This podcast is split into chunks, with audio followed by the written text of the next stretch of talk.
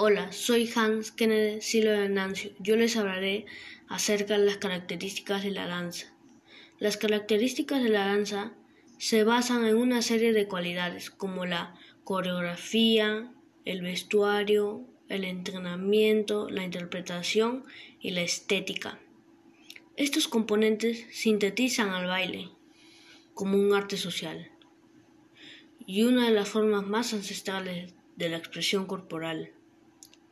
La coreografía es una serie de movimientos corporales que involucran varias partes del cuerpo humano para ser efectuados por una o varias personas. A su vez, es un diseño estructurado de formas y patrones que sigue un ritmo previamente determinado durante un tiempo específico. El vestuario.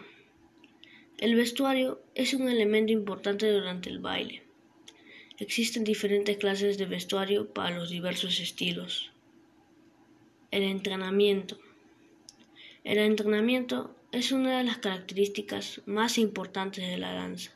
La elasticidad y fortaleza que se consigue por medio de la práctica concede mejores resultados en cuanto a la coordinación y precisión de la ejecución en los movimientos corporales.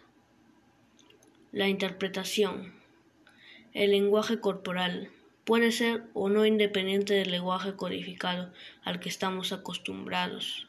Es decir, no todos los movimientos deben seguir una serie de patrones reconocidos por nosotros para entenderlo. La estética. Todos los estilos de danza poseen una estética particular en la que forman parte la técnica, el diseño y la ejecución. Gracias.